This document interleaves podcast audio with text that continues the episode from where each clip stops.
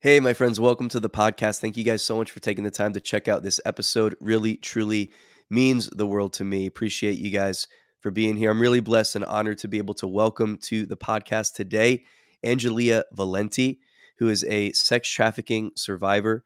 Um, she was brought into the world of sex trafficking as a teenager, um, having gone through and experienced sexual abuse all throughout her childhood. She shares her story and um, it's really really intense but uh, really really shows that in the midst of even intense darkness and the most hopeless of situations there's always hope and so she shares about her story and she shares about the freedom that she is now walking in and even helping others to experience as well helping others to experience freedom and healing in their life after being victims of sex trafficking to now being survivors and knowing what that freedom is as she serves as an assessment coordinator for the organization Selah Freedom, a faith based anti human trafficking organization based in the Tampa, Florida area. And uh, Stacy Efaw, the executive director of Selah Freedom, was on the podcast a few months back, a couple of months back. If you didn't catch that episode, I encourage you to go back and check it out. And uh, she set up this conversation today with Angelea. So, just trigger warning of course, we're talking about sexual abuse and trauma. We're talking about sex trafficking. It's a little bit of a dark conversation for a little while, but there's a beautiful, beautiful light at the end of the tunnel as we start talking about Angelea's experience of coming into Selah Freedom. She's actually a graduate of Selah Freedom. So, she went through the program and experienced freedom for herself, walking through the journey of even learning how to forgive her trafficker and to forgive those that sexually abused her, even from a young age. And uh, it's just a really, really beautiful story of redemption and freedom and healing. So, once again, welcome to the podcast. And please join me in welcoming to the podcast for the first time, Angelea Valenti. All right. So, Angelea Valenti, thank you so much for joining me. I'm really, really honored to have you on the podcast today. So, just thank you so much for agreeing to be here and to share your story with us today. It's an honor to be here, and I appreciate you having me. And I, I, I do just want to point out, um, I had to to just make sure I was saying it correctly a minute ago. But Angelea Valenti, that's just it's your name is so much fun to say. So that's that's always fun. That's just that's always helpful to me. Like right at the beginning of the podcast, when the guest just has a really cool name, it's just I don't know what it is, but for me, it's just a little bit of an excitement factor when I just get to say your name and introduce you. It's just it's just fun. so I know you didn't have much to do with that yourself, but thanks for having an awesome name. All right. So the other cool thing about this uh, that I, I, think I have a little bit of a of a unique uh, situation today in in that I'm kind of interviewing you for this this conversation that we're having, but I really don't know your story. So I know the bullet points of uh, of some things that we're going to talk about here, but I'm I'm really kind of blessed and honored to be in this position to be able to have this conversation with you and to be in a position where I'm getting to hear your story for the first time. This is the first conversation that you and I are having together, other than some emails back and forth. And so again, I'm grateful for you being here, and uh, and I'm grateful for you uh, just uh, your willingness to to come on and to share your story. So, you are a, a human trafficking survivor, and you currently work with Selah Freedom. We had the executive director of Selah, Stacy Efaw, was on the podcast uh, maybe a couple of months ago or something like that, and so she kind of brokered this relationship and this conversation that you and I are having today. So shout out to Stacy, shout out to Selah, and everything that you guys are doing over there. Let's go ahead and jump into it. Well, first of all, before we get into the the real stuff. Where did you grow up? Tampa, Florida. You did grow up in Tampa. Okay. And so Tampa is really where um, Selah Freedom is is based. That's where the the headquarters of operations is, correct? Sarasota. Sarasota. Okay. Beautiful beach out there in Sarasota. And you guys just came through a hurricane. So uh, thank you for reminding me of that a minute ago. And I'm super glad you guys are still here what what did you guys have? Uh, you personally, your family, did you guys experience any problems or crazy weather or anything?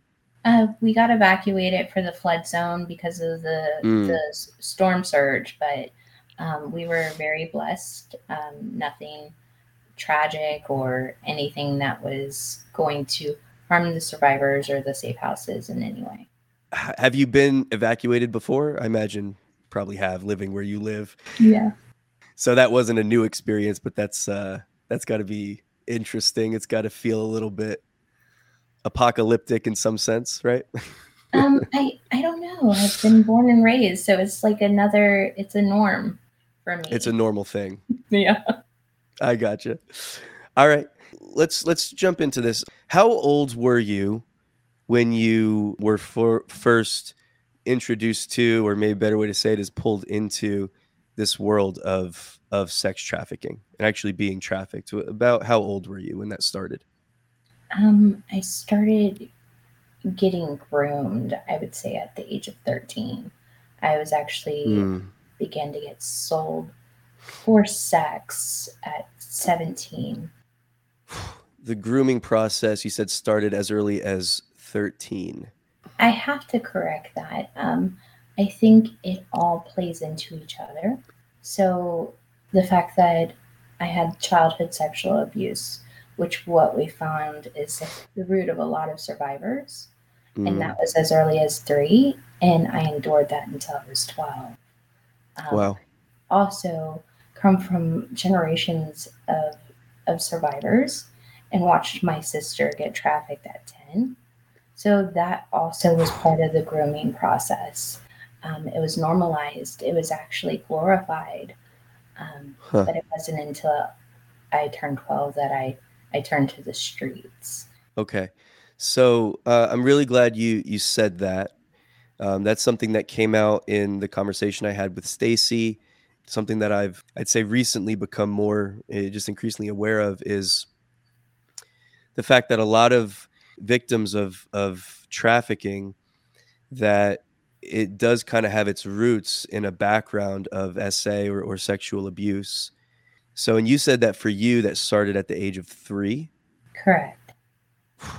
Can you, I mean, as much as you're comfortable sharing, can you kind of talk talk through us? Because, because again, it, it does seem to be a, a unfortunately very you know like foundational component of or a precursor we could say to a lot of people who do end up getting pulled into being trafficked and, and sold for sex that sexual abuse is so often at the at the root or the foundation of that. Can you share a little bit about your story and just kind of what that was like for you?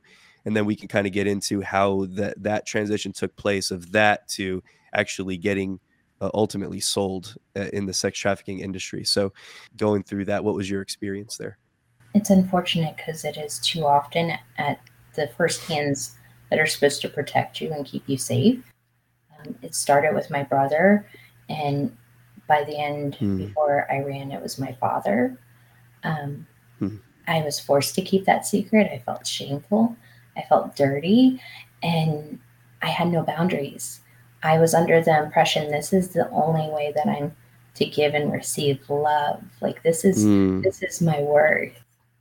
W- would you say that it's that it became because I mean, starting at such a young age and and enduring through really all of your childhood years, would you say that? I mean, did it get to the point for you where it started to feel normal, like it was just life, it was the way things were, or yeah, I mean, I don't know. Like, how did you kind of reconcile that in your mind as a kid? Something that you can't really ever be okay with but but i'm just curious like if it just seemed like okay this is how life is kind of a thing to you i thought it was normal um, mm. and god rest my grandfather's soul um, he was the first man that actually gave me any indication that it wasn't i remember mm.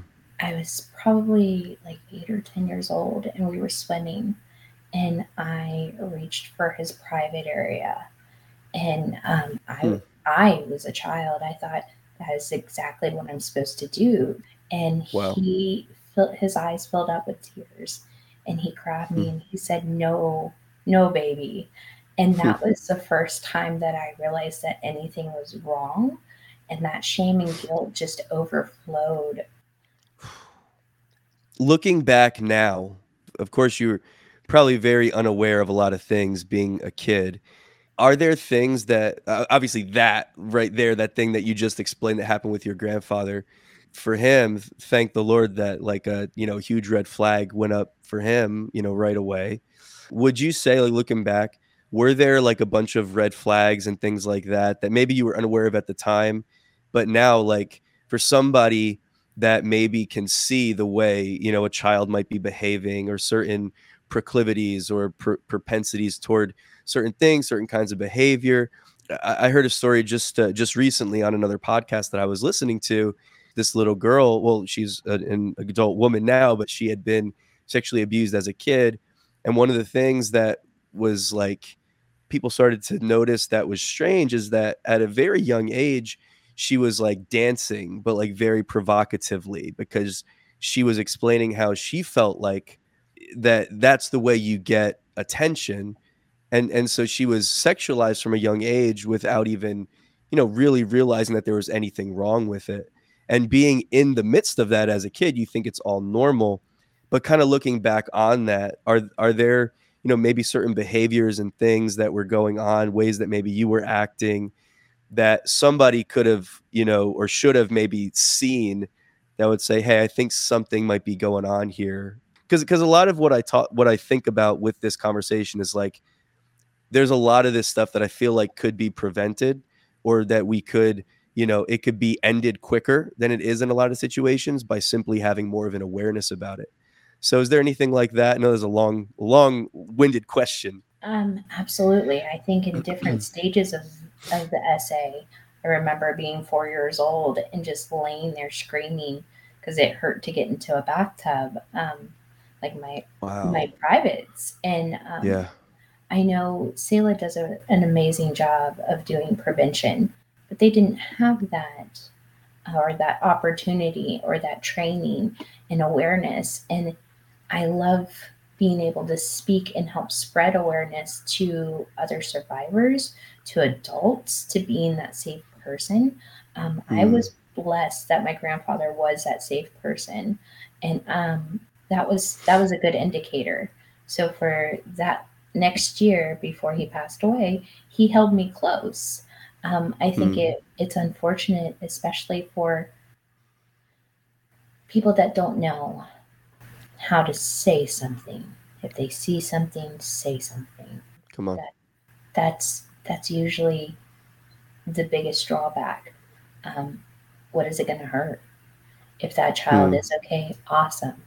You did your due diligence to make sure that they're protected if it's not, you might be you might be changing that child's life for the better. Mm. Wow.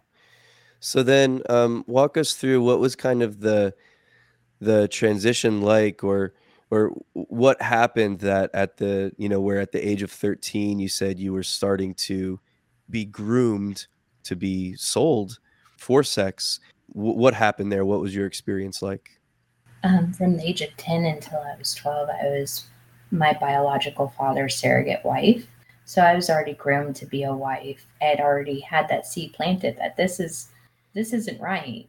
Wait, wait, wait, wait. How does that work? You said you were your biological father's surrogate wife, meaning that you were being groomed into into that position essentially cleaning the house, balancing the hmm. checkbook, sexual desires, things that a 10 year old, sorry, things that a 10 year old shouldn't do. So I, I ran away and uh, turning to the streets, thinking I was taking my power back, not mm. realizing the men in their late 30s buying me gifts and grooming me and taking me to these homes where they have many women just offering um, a better life. I I met the man that would become my husband and my trafficker at 13.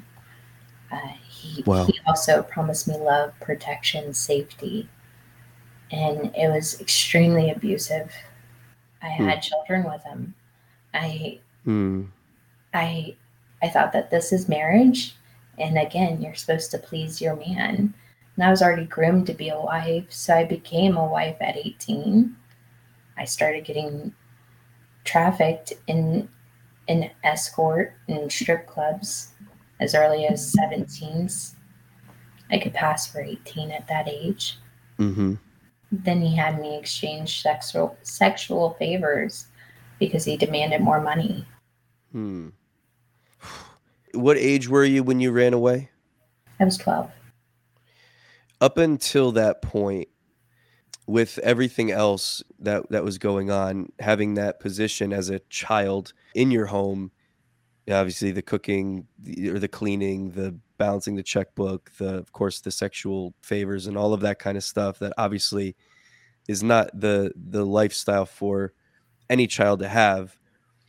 Outside of that, did you have a fairly normal life like as far as you know school and friends and and that sort of thing? Or did you have like a somewhat normal childhood outside of the home or did that cause you to kind of like isolate yourself? Or what was what was that like for you? My biological father was very very abusive even to my mom mm-hmm. um, and all of my siblings. And he, i grew up for many years with a single mom that it was poverty stricken like we we didn't we didn't have a lot mm-hmm. um, and then it was my biological father who who would tell me, you know, just come live with me. And it was that same almost like now that I look back, it's almost like grooming. Come live with me, yeah. better yeah. life. And your yeah. mom doesn't want you. She she never had time for you. And I I see it now. I didn't see it then. Sure. And then so when you run away from home, where did you run to? The streets. That's how I found these these older men who were basically exploiting me and predators. I just I just wanted love. Hmm. So they provided you like with a place to stay or something like that. And then meanwhile they're grooming you or they're the sexual favors. I I I I didn't realize them having to have sex with me was exploitation, not love. I, hmm. I didn't know what love was. Yeah. So being in that in that environment, you're a kid, you know that your home situation is so bad that it actually caused you to run away. You go to the streets, but having this upbringing where that was a as you you know as you said earlier that sexual exploitation really became a normal part of your life. Now you're out on the street and you find somebody that can offer you maybe a place to stay maybe some money some food something like that right? Yeah and in in exchange you're having to you're being sexually exploited but you didn't see it that way because it was something that you had grown accustomed to essentially right? Right i was desensitized. This was a norm everybody in my life that said they loved me hurt me in one way or another hmm did that become a situation where now you were living with with a man or was it multiple men or or what was that what was it going on there um I wasn't ready to commit to exploitation. Um, even though I didn't grow up in the church, like I, I always wanted to know God and I always wanted to do things right. So the man that I met at 13, I married at 18 because I, I became pregnant. And I had this mm. distorted idea that if nobody in this world loved me, I could create a human and that human would love me. Wow. I didn't know God. I didn't hmm. know. I didn't know a better life. I, I, you don't know what you don't know. Yeah. So, um, and that was with with my first trafficker. Okay. The, you said that was at the age of thirteen. When I met him, I got. Um, when you met him. Yeah, and he started exploiting me. At there was a lot of physical abuse, but it was mm-hmm. around seventeen, and it was actually sexual favors uh, dancing in strip clubs, escorting to the point where he would be my doorman. He would sit hmm. outside mm. of a of an of of a date and make sure that I got the money. And if it wasn't what he wanted, I would get beat horrifically. Like, and I just wanted. Mm. I thought this was my husband.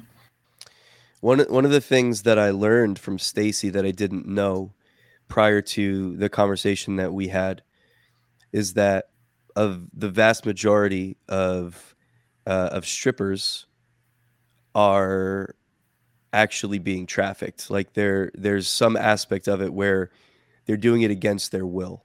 They're, that the majority of them are not just there because they want to do it because they need the money because they you know whatever of course money is is you know money is very often a, a factor but it's not just this thing where they're doing it by choice right even if it maybe started that way or whatever the case may be like maybe it started off where there was a, a choice that was made or something like that but that was something that really surprised me that i just was completely unaware of. And one of the things that we talked about in that episode is like you know i would have to imagine that if i'm just going to talk about about men. If the if all of the men in this country were suddenly made aware of that reality that at least some of the you know strippers if they're they're the kind of men that frequent strip clubs at least some of the women up on those stages that they're seeing there are being trafficked against their will i would have to imagine i would like to think i would really love to to believe that a lot of the men, hopefully the majority of, of the men in this country would realize like, all right, I can't participate in this anymore. I don't know for sure if that's the case. I would hope that that's the case, but that was just something really eye opening to me that I was just completely unaware of. And so that started for you at about the age of 17. Correct. and that was just something that at that point you had gotten, you had been through this process of grooming where now it was just kind of like, you know, it wasn't necessarily, I imagine it probably wasn't something you wanted to do, but you felt like you had to do it. It was just, you know, what, what was that? How was, how does that work? Like, just like the, the psychology of that to suddenly be put into a position where you have to do this. Like, what is the, what's the mechanism in place there? What is the, is it just like a psychological kind of a control that this person has over you? Are they threatening you in some way? Like, what is the situation there that's taking place? It, it it's everything. Um, it it's the control, the the grooming, and they know like whenever, um, at least from my situation, uh, there was no way I had enough courage to walk in and start stripping at 17. And he was smart mm. enough to know, hey, my friend who's also trafficking his girlfriend hit, works at this club. She's going to take you under her wing. Um, mm. And I knew that there were going to be repercussions. I knew that this was a dangerous man to the mm. point where um, I fast forward, like I, I have, I have a child, I have children with him, but he's in yeah. prison for manslaughter because the girl that he got with after me, he, he beat to death. So I, I wow. knew what capability he had even at a young age. How long did that go on for? So from, you know, essentially around the age of 17 and 18, how many years was it that you were, you know, really involved in being sold for sex? It was many years. I, when I was pregnant um, with my second child, I, I didn't, I refused at the end. I didn't I didn't want to escort. I didn't want to go on dates. I felt dirty. I felt nasty. Um, and he would have me do different things like pawn stolen goods. I was I was really blessed that I ended up in a courtroom and not dead. Selah yeah. did an amazing job of training law enforcement in the judicial system. A judge looked at me mm. said, "You need Selah freedom." So what you're saying is it, eh, th- that's how you got hooked up with Selah is you were arrested? Yes. I was rescued. Um, I know some yeah. some survivors don't like that, but for me it, it definitely was life or death. Hmm. And so you were you were you were rescued at what age? 32. Really? Oh my goodness. Yeah. And uh, I was able to become the person I like to believe I was always destined to be. I had yeah. wraparound services. I got trauma therapy for that, that childhood yucky stuff. I was able to go to college, graduate with mm. honors. I have full custody of my children. I got to watch my wow. daughter graduate. My son, he's still wow. a work in progress. We're working on that. I had a, an amazing employment with another community partner and started volunteering.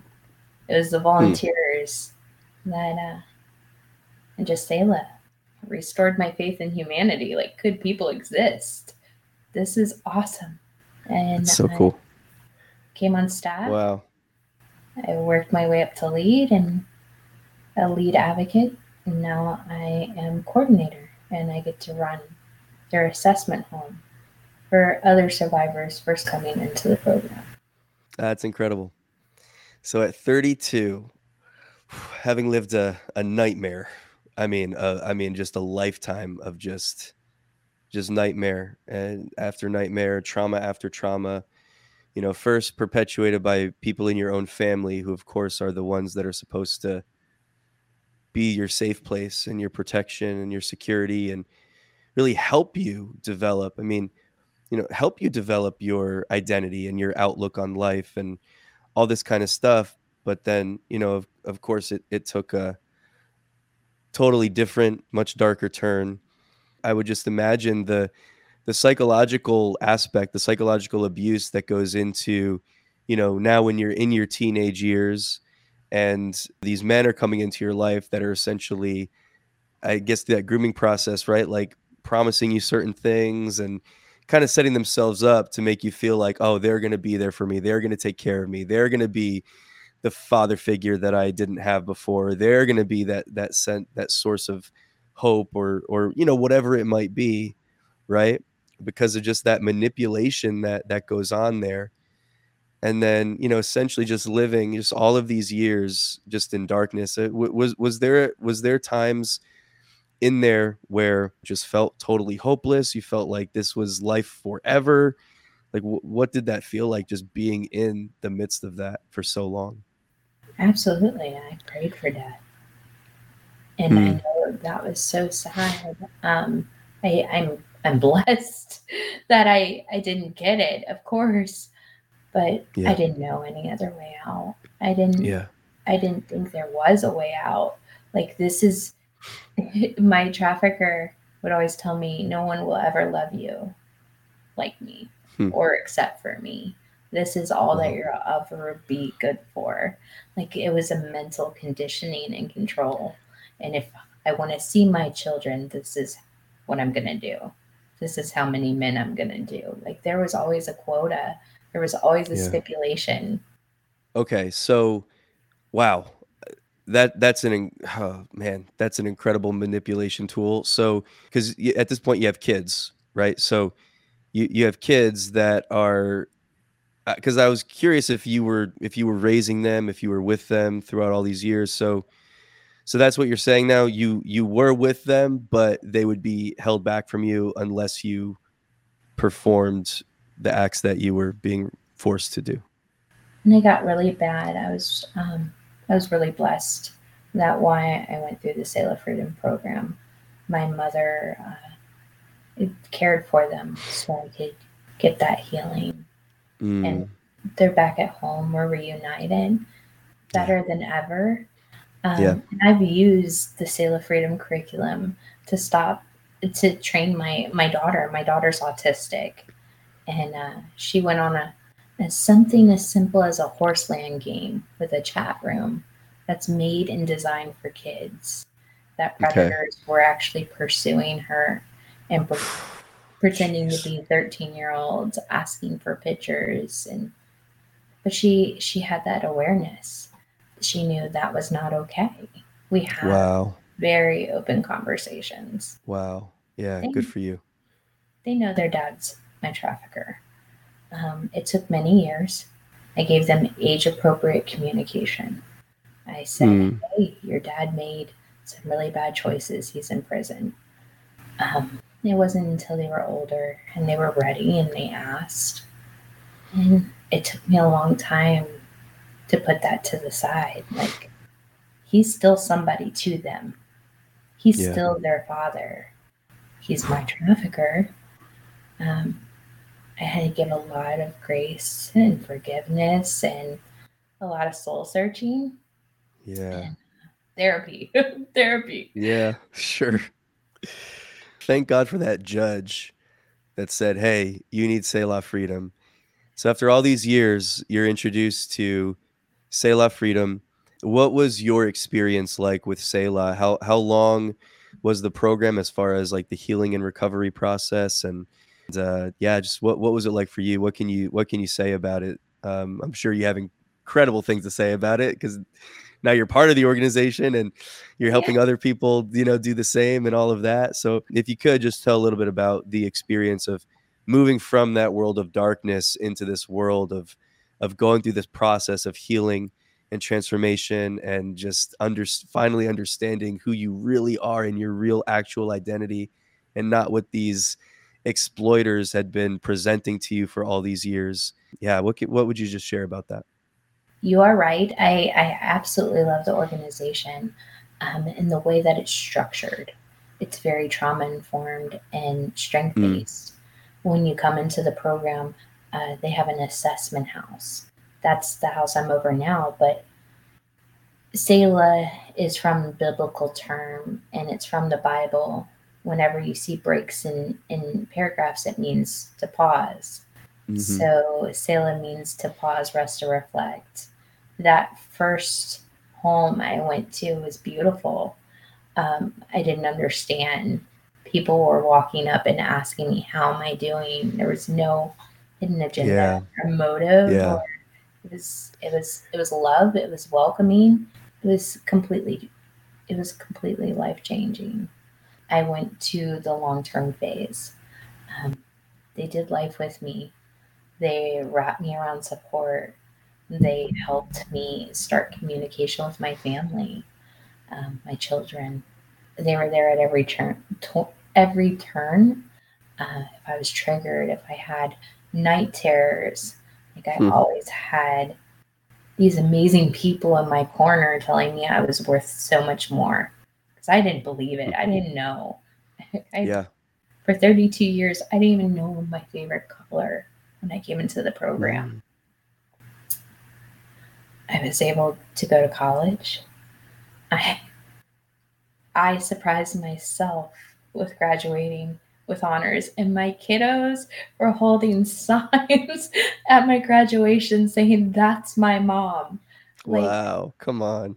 I have so I can't speak high enough. Hey, lost you for a second there. I'm sorry.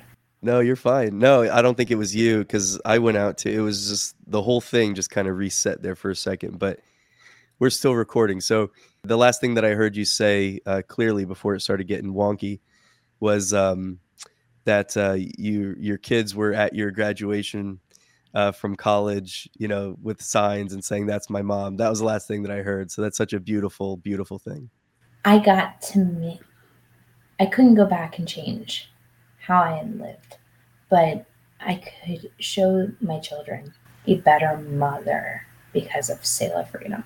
One mm. that is accountable, reliable, and can change their outcome so they're not victims of sex trafficking or abuse. And that yeah. has been impactful and powerful because they Selah didn't just change my life. They definitely changed their lives as well. One one of the things that really impresses me about what Selah does, and you just alluded to it, is how how thorough they are in the process of actually seeing somebody fully restored to the point that they'll help people through the process of getting into a college or or through the process of getting their driver's license if they were never able to do that or you know having these kind of taking them through to actually experience life and things that you know being stuck in that world where you're thinking man like if this is the rest of my life i'm never going to experience this i'm never going to experience that i'm never going to have this. And so the way that they come around you to really give you the community to help you know reformulate the way that you see yourself the way you see the world so you can start to learn how to trust people you like all of it but then also like the practicality of like we're gonna help you really live. We're gonna help you really you know get back on your feet. And i just love the way i was like holding back tears for a second there when you were just talking about the just the the love and the warmth you know by which they they came around you. I'm curious for you you know, having lived your your life in a very different place than that, and then having these people come around you and actually like show you love what was that like for you? Did you respond to that right away or was there this thing on the inside of you that was like what do these people want from me? Like that kind of thing? Like this is not this is not normal. These people can't be sincere. Like what was going on on the inside of you when you started to enter into that new world? Absolutely. Um it was everybody had a hidden agenda or a motive and mm. when i came into the program it was okay you get paid to be here so i was wow. still skeptical i was waiting um, and that's why earlier i mentioned the volunteers once I started seeing the volunteers come in, and I still, I was like, okay, even though you get paid, you show me love. Like there's genuine care that is behind yeah. these questions yeah. and this support. Like this is different. Um, I actually gave, I be, I let down my walls and I began to trust and trust the process of growing and what Selah is and what they stand for. And I, I took what they saw in me as truth, even though I didn't see it yet. Mm, it's amazing. What would you say? I mean, for somebody that is coming out of this world where either they've been trafficked or they've been abused or they've experienced some kind of, you know, intense trauma along those lines, where it is difficult to trust somebody, it is difficult to think that this person could actually be loving me for me without trying to you know without having their own agenda and without trying to get something out of me on the back end because that's what you, you've been showed. That's the reality of life that's been pre- presented to you over and over again. So of course you build up defenses inside yourself and you build up walls and you know you you build up these things to kind of like keep people out because you know that you've been hurt before when you've let people in. So I, I'm kind of thinking about this on on both ends. Let me say this: like, what what would you say, having experienced it personally, and now being on the other end of it too, as the assessment coordinator there, and being able to interact with people that are coming into their freedom out of this sex trafficking industry just in terms of sensitivity and in terms of empathy and in terms of like to actually interact with that person because i would imagine that you know pity isn't helpful and i would imagine that uh you know like you know like there's a lot of things that we would probably that the average person might just be inclined to do like how to talk to that person how to treat that person that would be just like totally just wrong because of the the lack of understanding of what's actually going on inside of that person. So what's just something that that's been helpful maybe for you in walking with people from those early moments where you know there there is a lot of stuff that just needs to be overhauled on the inside but at the same time like I don't want to put them in a position where they feel like a project or where they feel like you know whatever just like bringing people into that place where you want to show love and you want to show them that they're accepted and that they're cared for and that they have a place of honor and that they're valued but at the same time knowing that they're going to have a hard time accepting this probably for a while like what is the posture or the attitude or the the way that we could like truly come alongside people that have gone through real trauma like that to like walk them through without maybe like repelling them with our own like ignorance. so I I think most important is love's an action word, right? Um, a lot of times you hear, especially survivors, the word love love has been thrown around.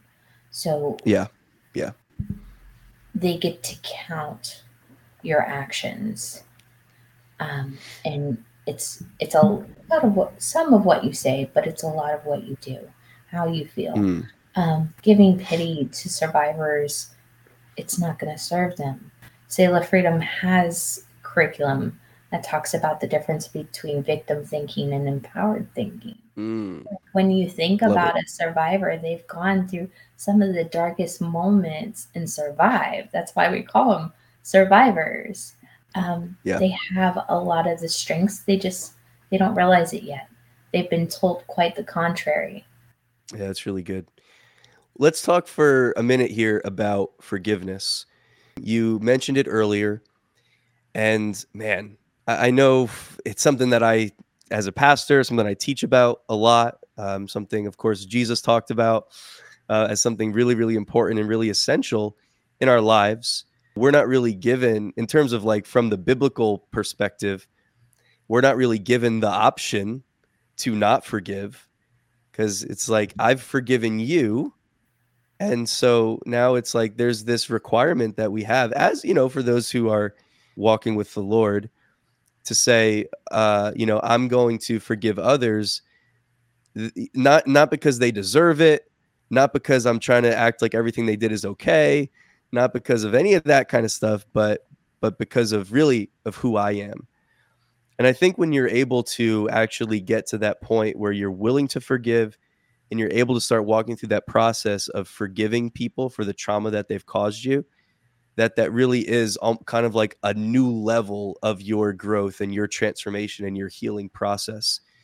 And so I'm just curious. I'm always curious about this with people that have, you know, gone through real trauma at the hands of others, particularly those that are supposed to be the ones to be there for you, to nurture you, to protect you, um, to be a you know a source of safety and strength for you.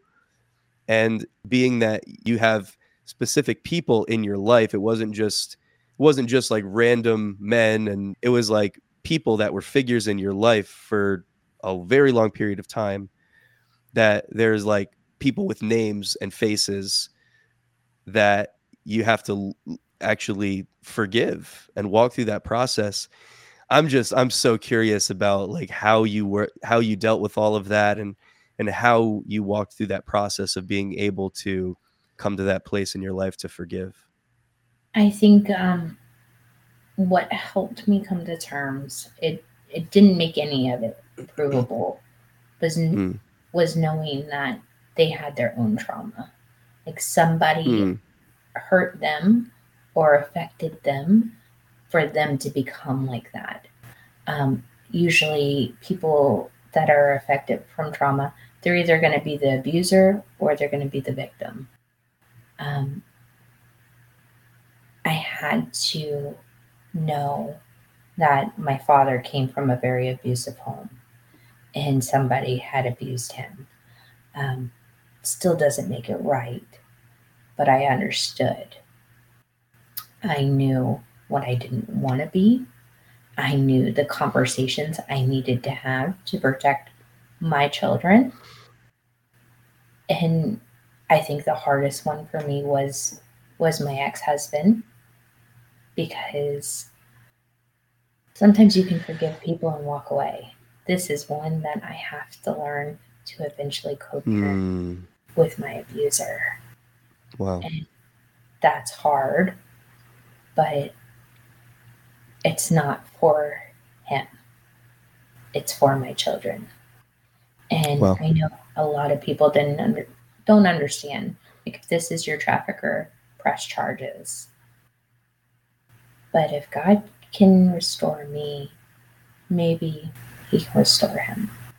And just like internally, I mean, uh, I, I love what what you what you said there about having that perspective of being able to say, well, yeah, most people that cause trauma for others, it's because they've themselves experienced trauma. So I think being able to have that perspective of, as you said, it doesn't make any of it okay. It's definitely not permissible. It's definitely not passable. But it does kind of give you a sense of understanding just of the psychology behind how this person could do that. But then there's still this thing on the inside of you where you have to make that choice and that decision to walk in that and again, I do agree with you. I think it is very different when you're forgiving somebody who's completely out of your life that you're never going to see or hear from again. And then walking through forgiveness with somebody who you still have to have them in your life to some extent. Okay. And so, um, would you say that it's a, that it's a it's a process? It's not just a one time thing, like oh, I forgive this person, and then and then it's over. It's like no, every time I hear this person's name, I want to like murder him or like whatever. But it's like this this kind of like ongoing process of um choosing. I, I, don't know. Would you call it a choice? Like what what would you call it? I, I i personally believe it's like it's the choice to forgive that is the most important thing. And and over time you learn to I, I think a lot of it is just that willingness that i'm going to forgive this person. I'm choosing to walk in forgiveness but that doesn't mean that all of a sudden I, I have nothing but good feelings in me for this person. Like there's something that i'm working through right? It's definitely a choice um, and it's not easy. Uh, mm. like i mentioned he's in he's in prison for manslaughter. He had eight years. And um, at first when my daughter because my daughter is autistic and she's older than my son came to me and said i want to know my dad. I want to talk to him um, my heart fell it shattered. Like what am i going to do with this? How am i going to separate my trauma and my hurt? And at first the only thing i did was cry. I cried i was like what do i do? Hmm. um, blessed that Selah did help me walk through that with therapy, even after being out of the program. Um, and my therapist told me this is the best place for your children to know him because it keeps them safe and you safe. Hmm. And I thought, you know what, that's genius because he's right. And the letter came in, and it was the same manipulation Oh, hmm. I, I miss you and your brother. Tell your mama I still love her. Tell your mom wow. I, and, and and I would just be crippled with fear all over again. Um, and it, it progressed, and I learned over those years what boundaries were and how to set those and feel strong enough to stand behind them. Um, and then also put in guardrails, like if or when your father gets out, this is how you're going to have to see them. It's not, yeah, it's preventative measure. Yeah, absolutely. Yeah. Yeah. And, and it's really important because, again, forgiveness doesn't mean that, you know, you're sanctioning what the person did. It certainly doesn't mean that God, you know, it, people people would some sometimes think that it's it'd be cruel for God to expect us to forgive when what they did was so wrong it's not God saying what they did was okay. It's not you admitting that what they did was okay. None of it was okay. It was absolutely not okay. But at the end of the day, you're not forgiving them for them. You're not forgiving them because they deserve it. You said, I'm forgiving them for for my kids. You know, and ultimately like I'm forgiving them too. I mean, there's an element of it's for your own freedom. It's for your own good because as long as you allow that resentment and that that fear and that stuff that this person has caused you to kind of hang over your head, even if you think it's not, it's going to affect certain aspects of your life. It's going to affect mm. certain aspects, I believe, in the way that you form new relationships and things like that. So being able to to to actually forgive somebody, it's more it's so empowering for you because it's making the choice like I'm not going to let this past trauma be the thing that that controls me that that that hangs over me. I'm not going to let this person have that that power over me anymore.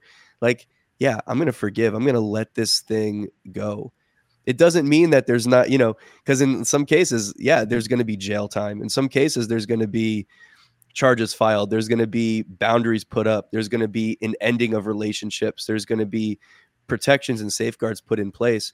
And none of that means that you're not walking in forgiveness. It's just walking in in wisdom that comes that comes along with that. Correct. So.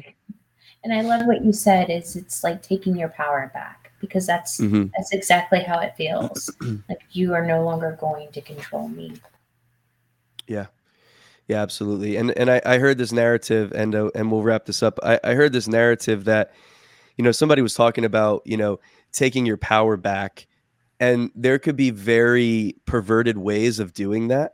Let me give you an example. Coming out of like being trafficked to like, I'm going to take my power back by going to OnlyFans. Mm. And I'm mm. going to take my power back by, you know, I'm going to be in charge here. I'm essentially I'm going to be my own pimp and I'm not going to let you know what I'm saying like like there's negative ways there's ways like in our flesh and and and humanity that we can say well, i'm going to take my power back by doing something else that's really only going to cause more trauma for me but it makes me feel like i'm in this place that was kind of an extreme example by the way the onlyfans thing but like no, there's but other ways that we could do that it's very um, accurate because once they get in that relationship and their partner sees that money or like they're they're leaving themselves still susceptible. Yeah. Yeah. But what you're saying is like, no, like I'm gonna take my power back by actually like choosing to grow as a human, like to, to grow w- with my identity rooted and grounded in what God says about me and not what other people say. And, you know, not in this kind of like other sick way uh, that's just going to result in more trauma, but I'm going to take my power back by doing something so counterintuitive as I'm going to forgive. Like, I'm going to let this go and I'm going to actually stop. I'm not going to perpetuate this resentment. I'm going to bring an end to this. And again, that might be a process that takes a long time to actually get to the point where you actually feel okay when you hear that person's name mentioned or, you know, whatever, where it doesn't trigger you um, necessarily, like when you remember something or whatever. Like that's all a process. And however long that process takes, it might be you know months for some people it might be years it might be it might be a long process for other people but nobody should feel bad or feel ashamed or feel anything for being in a process of healing that takes time. The point is like even with setbacks and everything else that happened along the way, like be moving toward freedom, be moving toward that that restoration because you mentioned Angelea that like it felt very hopeless at times. But um as your life can attest, there is always hope. Absolutely. Um, yeah. I've met the most amazing people through Selah Freedom, and they definitely make sure every survivor's voice is powerful and heard. Uh, we mm. they even have a survivor advisory board where they they take lived experience and they ask what is triggering how can we serve wow. these women better um, wow. so it it definitely has res- restored my my power for sure. So good. Well, uh, Angelea, uh, just before I let you go, would you share Selah Freedom's website in case anybody might be interested in in becoming more familiar with what you guys do? Um, maybe even interested in uh, donating or partnering in some way or something like that. And then if there's any other websites or resources or anything that you'd like to share, uh, just take a moment and uh, and do that if you would. Absolutely. If you know anybody that needs a referral, we have a 24 hour hotline. It's 1 888 Free Me. And then Selah Freedom's website is S E L A H F R E E D O M dot com. Awesome. And for anybody watching, uh, that uh, information will be flashing on your screen.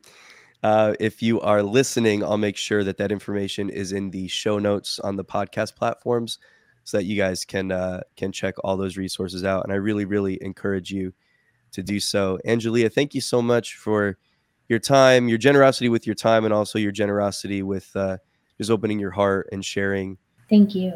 And uh, and thank you just uh, again, just as you stand even on behalf of Selah and for all the work that you guys are doing to help other people experience uh, freedom and healing in their lives. It's so needed what you all do, and um, just uh, very, very appreciative for the work that you're doing there.